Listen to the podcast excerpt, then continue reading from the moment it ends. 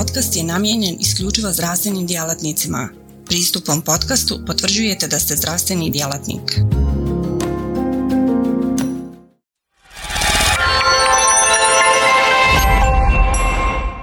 Poštovane kolegice i kolege, velika čast mi je održati današnje predavanje za portal kontinuirane medicinske edukacije. Moje ime je docent dr. Jusufović Edin, a tema današnjeg predavanja bit će terapija egzacerbacije astme kako u ambulantnim, tako i u hospitalnim uslovima. Cijelo predavanje je koncipirano prema posljednjim smjernicama globalne inicijative za astmu, koja je važeća za Europsku uniju, ali i za ostatak svijeta. Ona je nazvana popularno GINA, a zadnje smjernice su date 2017. godine. Pa da počnemo. Egzacerbacija astme ili pogoršanje astme predstavlja sve one epizode progresivnog povećanja simptoma astme i progresivnog pada plućne funkcije. Ona se obično javljaju u toku virusnih infekcija gornjih respiratornih puteva, ali i drugih virusnih infekcija kao što je sindrom influence, zatim pojačane ekspozicije alergenu ili polutantu, Također se javljaju i u slučaju neuzimanja ili neadekvatnog uzimanja lijekova, što je nažalost u današnje vrijeme poprilično čest slučaj. Međutim, bilo kako bilo, e, bitno je naglasiti da se teška egzacerbacija astme može javiti i u blagoj, ali i dobro kontrolisanoj astme. Kako postaviti samu dijagnozu egzacerbacije astme? Prije svega pogoršanjem simptoma samog pacijenta. Pod broj 2 dolazi dijagnostika. Prije svega pogoršanje PEFA ili vršnog izdisajnog protoka koji svaki pacijent sa astmom treba imati kući, ali isto tako i ambulanta porodične medicine. Nadalje, pogoršanje spirometrijskih parametara, odnosno pad forsiranog ekspiratornog volumena u prvoj sekundi u odnosu na prethodne ili predviđene vrijednosti. Koji je značaj sve ove dijagnostike? Naime, simptomi su senzitivniji parametar egzacerbacije astme od PEFA, ali je najsenzitivniji parametar forsirani ekspiratorni volumen u prvoj sekundi. Međutim, forsirani ekspiratorni volumen u prvoj sekundi, odnosno spirometriju u sumnji na egzacerbaciju astme treba ipak izbjegavati kao metodu. Zašto? Zato što je pacijent iscrpljen samim napadom asme, a sama nevar spirometrije bi dodatno tog pacijenta umorio i čak možda pokuš, e, pogoršao simptome egzacerbacije asme. Ovaj slajd za ljekara porodične medicine znači jako mnogo.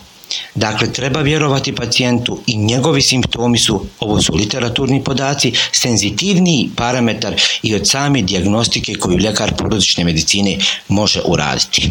Međutim, svaka ambulanta porodične medicine bi trebala imati i takozvani puls oksimetar. Na našem tržištu on je poprilično jeftin, ali može se naručiti i online i, neka, i njegova cijena košta negdje oko 12 do 15 dolara. Zašto ga koristiti? Pa zato što saturacija kisikom ispod 90% definitivno uvijek predstavlja signal za mnogo agresivniju terapiju kod datog pacijenta, a u nemalog broja slučajeva i, i kriteriji za hospitalizaciju. Veoma značajno pitanje jeste da li pacijentima sa egzacerbacijom asme raditi i takozvanu standardnu radiografiju pluća. Odgovor je da je to obično nepotrebno. U odraslih to treba uraditi ako se sumnja i na kardiopulmonalni proces, što je poprilično česta situacija u starijih bolesnika. Zatim, u slučaju nedovoljno dobrog odgovora na terapiju, a sumnja se i na pneumotoraks. Na drugoj strani kod djece treba uraditi rengen pluća u sumnji na pneumotoraks, povišenoj tjelesnoj temperaturi, u sve one djece koja nemaju pozitivnu porodičnu anamnezu na astmu, zatim lokalizovanog auskultatornog nalaza na plućima ili asimetričnog nalaza na plućima, nadalje parenhimatoznog oboljenja, recimo pneumonije ili tako dalje, ili prisumnje na strano tijelo. Svu astmu, odnosno egzacerbaciju asme, možemo podijeliti na blagu, umjerenu, tešku i po život opasnu egzacerbaciju astme. I ovakva jedna podjela je poprilično i praktična, obzirom da se i terapija ovih oblika e, uveliko razlikuje. Tako blaga i umjerena egzacerbacija će podrazumijevati da naš pacijent nije agitiran, ali da ipak govori u frazama, stav mu je sjedeći, broj respiracija jeste povišen, dakle on je tahipnoičan, međutim njegova pomoćna, respirator, pomoćna respiratorna muskulatura nije uključena. On je tahikardičan, ali njegov puls, periferni puls ne prelazi 120 u minuti. On jeste hipoksičan, ali e, hipoksija se kreće u granicama od 90 do 95%, a njegov PEF, ukoliko je to naravno u porodičnoj medicini moguće uraditi, je preko 60%. Na drugoj strani, teška egzacerbacija asme podrazumijeva da naš pacijent govori isprekidano, da je ortopnoičan, da je agitiran vrlo često, da je jako tahipnoičan preko 30 minuti, da je obično pomoćna muskulatura uključena, da ima puls preko 120 u minuti, njegov e, parcijalni pritisak kisika je ispod 90%, a njegov PEF od njegovih od predviđenih vrijednosti je ispod 50% ili ta vrijednost. Treća, po život opasna komplikacija egzacerbacije jeste da podrazumijeva u stvari da je pacijent pospan, konfuzan, a jako važan prediktivni parametar e, kod ovih pacijenata jeste i auskultatorni nalaz na plućima gdje su pluća praktično nijema Odnosno, mi tu nemamo niti monofoni, niti polifoni vizing, jednostavno auskultatorni nalaz na plućima je poprilično, poprilično uredan, odnosno pričamo o nijemim plućima. Pa da krenemo i sa samom terapijom. Blagu i umjerenu egzacerbaciju asmi možemo i trebamo liječiti ambulantno. Međutim, tešku i po život opasnu egzacerbaciju uvijek, ali uvijek treba hospitalizirati, a u nemalom broju slučajeva treba tretirati i u jedinici intenzivne njege. Dok čekamo vozilo saniteta, pacijentu treba dati kratko djelujući agonist beta-2 receptora zajedno, pazite, zajedno sa ipratropijum bromidom, kontrolisanu količinu oksigenoterapije i sistemski kortiko, kortikosteroid intravenski. Glavna inicijalna terapija blagog i umjerenog oblika egzacerbacije astme jeste ponavljano davanje beta-2 agoniste kratkog, djeluju, kratkog djelovanja, a to je najčešće salbutamol, zajedno sa sistemskim kortikosteroidom i zajedno sa kisikom. Kako dati salbutamol? Odgovor je putem volumatika ili slično i to u prvom satu 4 do 10 udisaja svakih 20 minuta. Nakon toga 4 do 10 udisaja svaka 3 do 4 sata, a nakon toga 6 do 10 udisaja svakih 1 do 2 sata ili češće. Kada nastupi popravak, odnosno PEF se popravi iznad 60 a 80%, SABA, odnosno salbutamol treba dati na 3 do 4 sata. Sistemski kortikosteroid treba dati odmah. Najčešće je to i najbolji e, rezultate je pokazao prednizolon intravenozno u dozi od 1 mg po kilogramu tjelesne težine, maksimalno 50 mg na dan u odraslih. U djeci je ta doza nešto niža, i ne prelazi 40 mg na dan u maksimalnom davanju. Kontrolisano davanje kisika treba je nešto što moramo svi dobro, dobro razumjeti. Jednostavno zato što kisik nije lijek, već je kisik substitucijona terapija i često ga treba titrirati na osnovu nalaza pulsne oksimetrije. Ciljna saturacija kod pacijenata sa egzacerbacijom asme jeste 93 do 95%, a u djeci 94 do 98%. Koji su to kriteriji za hospitalizaciju ovog pacijenta? Prije svega da, da je njegov početni FEV1 ili PEF ispod 25% predviđenih ili najboljih ličnih vrijednosti. Zatim, da se spirometrijski nalaz ili nalaz PEF-a nakon inicijalne terapije od sat vremena ne popravlja od 40% i više ili se popravlja na 60%, ali taj pacijent ima dodatne rizike, kao što su prethodni teški ataci astme, prethodna intubacija, prisustvo infektivnog sindroma i tako dalje.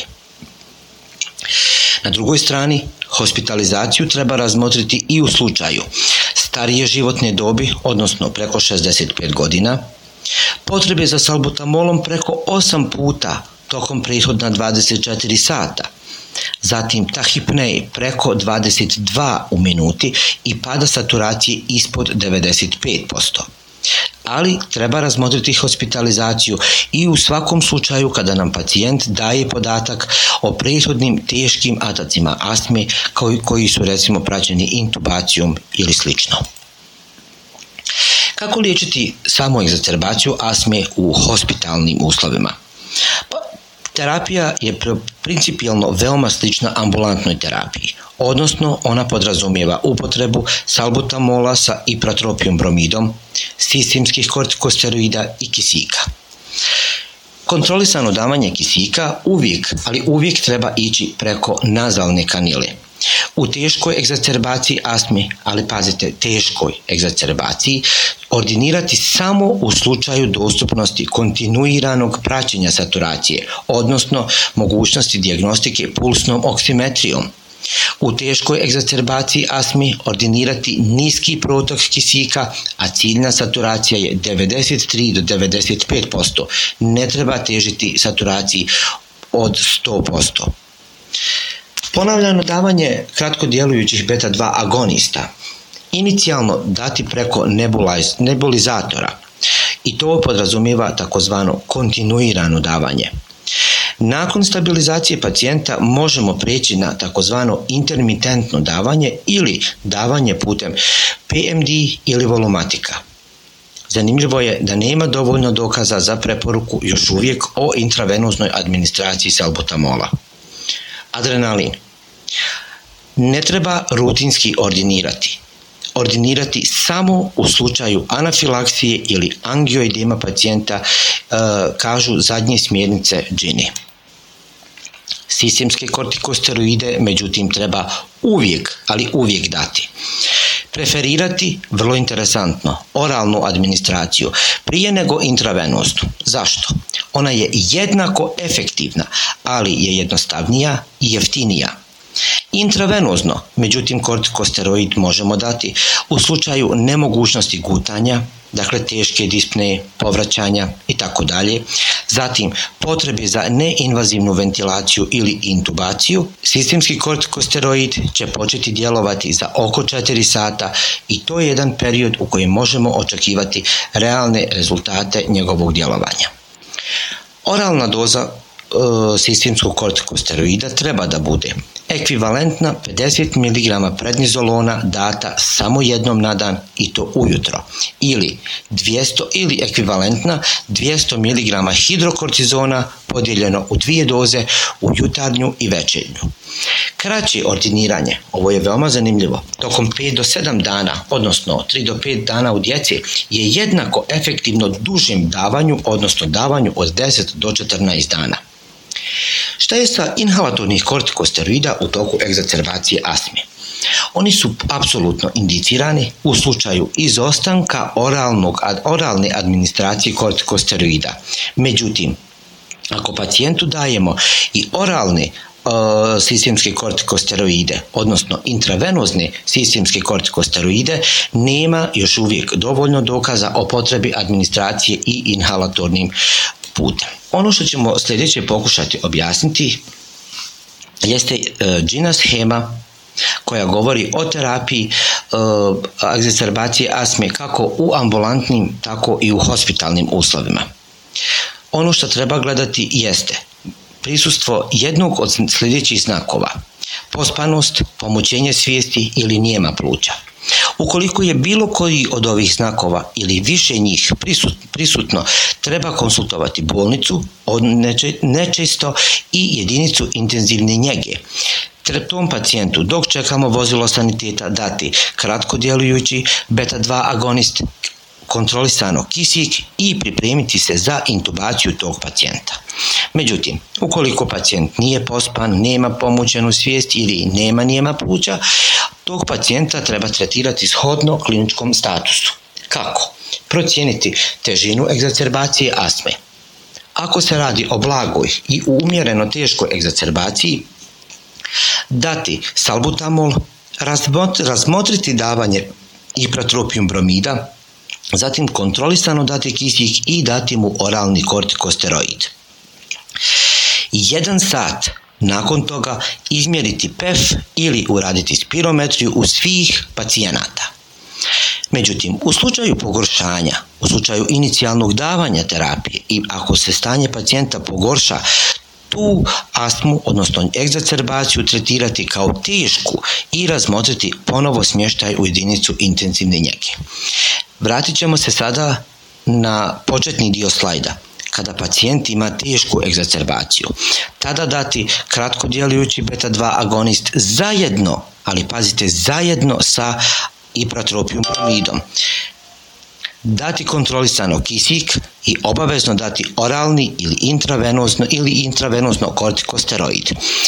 Razmotriti i intravenozno davanje magnezijuma, odnosno visokih doza inhalatornih kortikosteroida. Jedan sat nakon inicijalnog tretmana pacijentu uraditi FEV1 i PEF. U slučaju poboljšanja vrijednosti, odnosno vrijednosti od 60 do 80%, uz poboljšanje, to je jako važno, poboljšanje simptoma pacijenta, tog pacijenta pripremati za otpust. Međutim, ukoliko se spirometrija i PEF nisu poboljšali nakon jednog sata pokušaja terapije ili se simptomi tog pacijenta nisu značajno poboljšali, nastaviti gore preporučeni tretman, odnosno tretman teške egzacerbacije asme. Šta je sa ostalih lijekova, pitaćete se, u egzacerbaciji asme? Recimo, popularno rečeno atroventa, odnosno i protropijum bromida. Studije kažu da u odraslih, ako je dat zajedno sa salbutamolom, takvi pacijenti imaju rijeđe hospitalizacije i bolje, brže, veće poboljšanje PEFA i forsiranog ekspiratornog volumena u prvoj sekundi nego ako su liječeni monoterapijom salbutamolom. Zanimljivo da u djeci Atrovent nema, efekt, nema takav efekat, odnosno kombinovana terapija s albutamolom i iprotropijum bromidom je jednaka po svojim efektima monoterapiji s albutamolom. Aminofilini i teofilinski preparati trebaju biti izbjegavani u egzacerbaciji astme. Zašto? Zato što je učinkovitije ponavljano davanje salbutamola, a aminofilini i teofilinski preparati nemaju veliku učinkovitost, ali, ali imaju nizak sigurnosni profil. Antibiotici najčešće nisu potrebni. Oni trebaju biti ordinirani u slučaju postojanja čvrstih dokaza za infekciju, recimo povišena tjelesna temperatura, puruletan sputum, RTG znaci pneumonije i tako dalje. Zadnji lijekovi u pulmologiji koji se, koji, kojima se tretira uh, jedna ast, je astma na našem području jesu inhibitori leukotrijena. Zanimljivo da još uvijek nemamo studije koji su pokazale učinkovitost, njihovu učinkovitost u eksacerbaciji astme, odnosno nema dovoljno dokaza za njihovu rutinsku ili uh, oralnu ili intravensku primjenu. Kombinovana terapija inhibitorima, leu, e, inhibitorima leukotrijena zajedno sa uh, kortikosteroidima inhalatornim se ne preporučuje za rutinsku upotrebu u egzacerbaciji asme. Nadalje, magnezijum.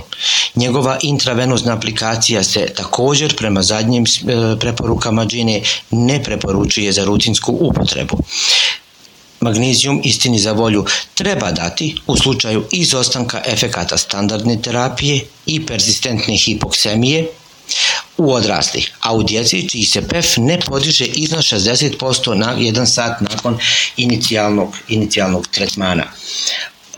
Doza davanja jeste 2 grama intravenozno tokom 20 minuta. Helium oksigen terapija nema značajne razlike u efektu u odnosu na vazduh oksigen terapiju. Može se pokušati dati u slučaju izostanka efekta standardnom terapijom. Sedative treba strogo, ali strogo izbjegavati zbog depresije centra za disanje. Neinvazivnu ventilaciju u egzacerbaciji astme treba izbjegavati kao rutinsku metodu jer dosadašnje studije nisu dale dovoljno, do, dovoljno dokaza za njenu rutinsku upotrebu. Kada pacijenta otpustiti? otpustiti na kućno liječenje ako ga tretiramo ambulantno ili premjestiti iz jedinice intenzivne njege na odjeljenje. Odgovor je nakon praćenja od jednog sata, ako su se simptomi poboljšali, ako se PEF poboljšao 60 80% od predviđene ili najbolje lične vrijednosti, zatim ako je saturacija kisika preko 94%, a, ambulan, a iz ambulantnih uslova ga otpustiti ukoliko pacijent ima dobre kućne uslove za nastavak tretmana. Tom pacijentu inhalatorni kortikosteroid pri otpustu povećati, e, povećati dozu naredne 2 do 4 sedmice ili čak i duže do 3 mjeseca. Ukoliko taj pacijent prethodno nije koristio inhalatorni kortikosteroid, isti se mora obavezno propisati. Tom pacijentu u narednih 5 do 7 dana nastaviti oralno davanje prednizolona, u djeci je to 3 do 5 dana, u dozi 50 mg na dan. Zanimljivo je da je duže davanje od 5 do 7 dana neće dati veći benefit, ali će dati već više veći broj neželjenih efekata. Pacijenta naručiti na kontrolni pregled za 2 do 7 dana. Poštovane kolegice i kolege, hvala vam na pažnji. Moj e-mail je edin.jusufović ludoabih.net.ba Biće mi veliko zadovoljstvo čuti vaše komentare za moje predavanje, ali i još veće zadovoljstvo odgovoriti na eventualne vaše pitanje, sugestije i sl. Hvala. Portal cme.ba Portal za kontinuiranu medicinsku edukaciju. Klikni za znanje. Svaka revolucija počinje s idejom. U svijetu medicine ta ideja je neprekidno učenje, stalna evolucija i kretanje ka sve preciznijem i personaliziranijem pristupu. Dobrodošli na cme.ba, budućnost kontinuirane medicinske edukacije. Na cme.ba vjerujemo da medicinski stručnjaci nisu samo praktikanti, već inovatori, pioniri, istraživači mogućnosti – Svako novo otkriće, svaka nova tehnika, svaki novi komad znanja je korak prema zdravijem i sretnijem svijetu. U duhu onih koji su se usudili razmišljati drugačije, kreirali smo online portal koji pruža više od puke informacije. Nadmašuje tradicionalne granice edukacije, nudeći imerzivno, dinamično i beskrajno prilagodljivo iskustvo učenja. Baš kao što skalpel u rukama vještog hirurga postaje instrument iscijeljenja, CME.ba u rukama radoznalog medicinskog stručnjaka postaje instrument unapređenja. Srce naše platforme je jednostavnost. Razumijemo da je vaše vrijeme neprocjenjivo, da svaka sekunda može napraviti razliku.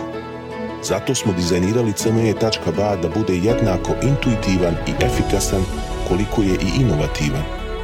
Inspirirana najboljim svjetskim sučeljima, naša platforma vam omogućava da zaronite u bogatstvo znanja bez ikakvih ometanja ili kompleksnosti, kada god to želite i gdje god to želite, donoseći svijet medicine na dohvat vaših prstiju sa elegancijom jednog, besprijekornog dodira. Na cme.bac susret ćete se sa neprestano rastućim univerzumom sadržaja kuriranog od strane regionalnih i globalnih stručnjaka interakcija sa vrhunskim umovima u medicinskom polju, uključivanje u revolucionarna predavanja i dobivanje znanja koje će transformisati vašu praksu. Ali ne smatramo se zadovoljnima s trenutnim postignućima. Obavezali smo se na kontinuirano poboljšanje, težimo da cme.ba ostane zlatni standard za online medicinsku edukaciju. cme.ba je medicinska stranica za one malo bolje, iscijelitelje, inovatori, profesionalce koji se ne boje prekoračiti granice i preoblikovati medicinu. CME.ba je mjesto za vas. Razmišljajte bolje, učite bolje, budite bolji. Stoga kliknite za znanje i pristupite na cme.ba. gdje učenje nikad nestaje, gdje strast susreće profesiju, gdje medicina susreće inovaciju.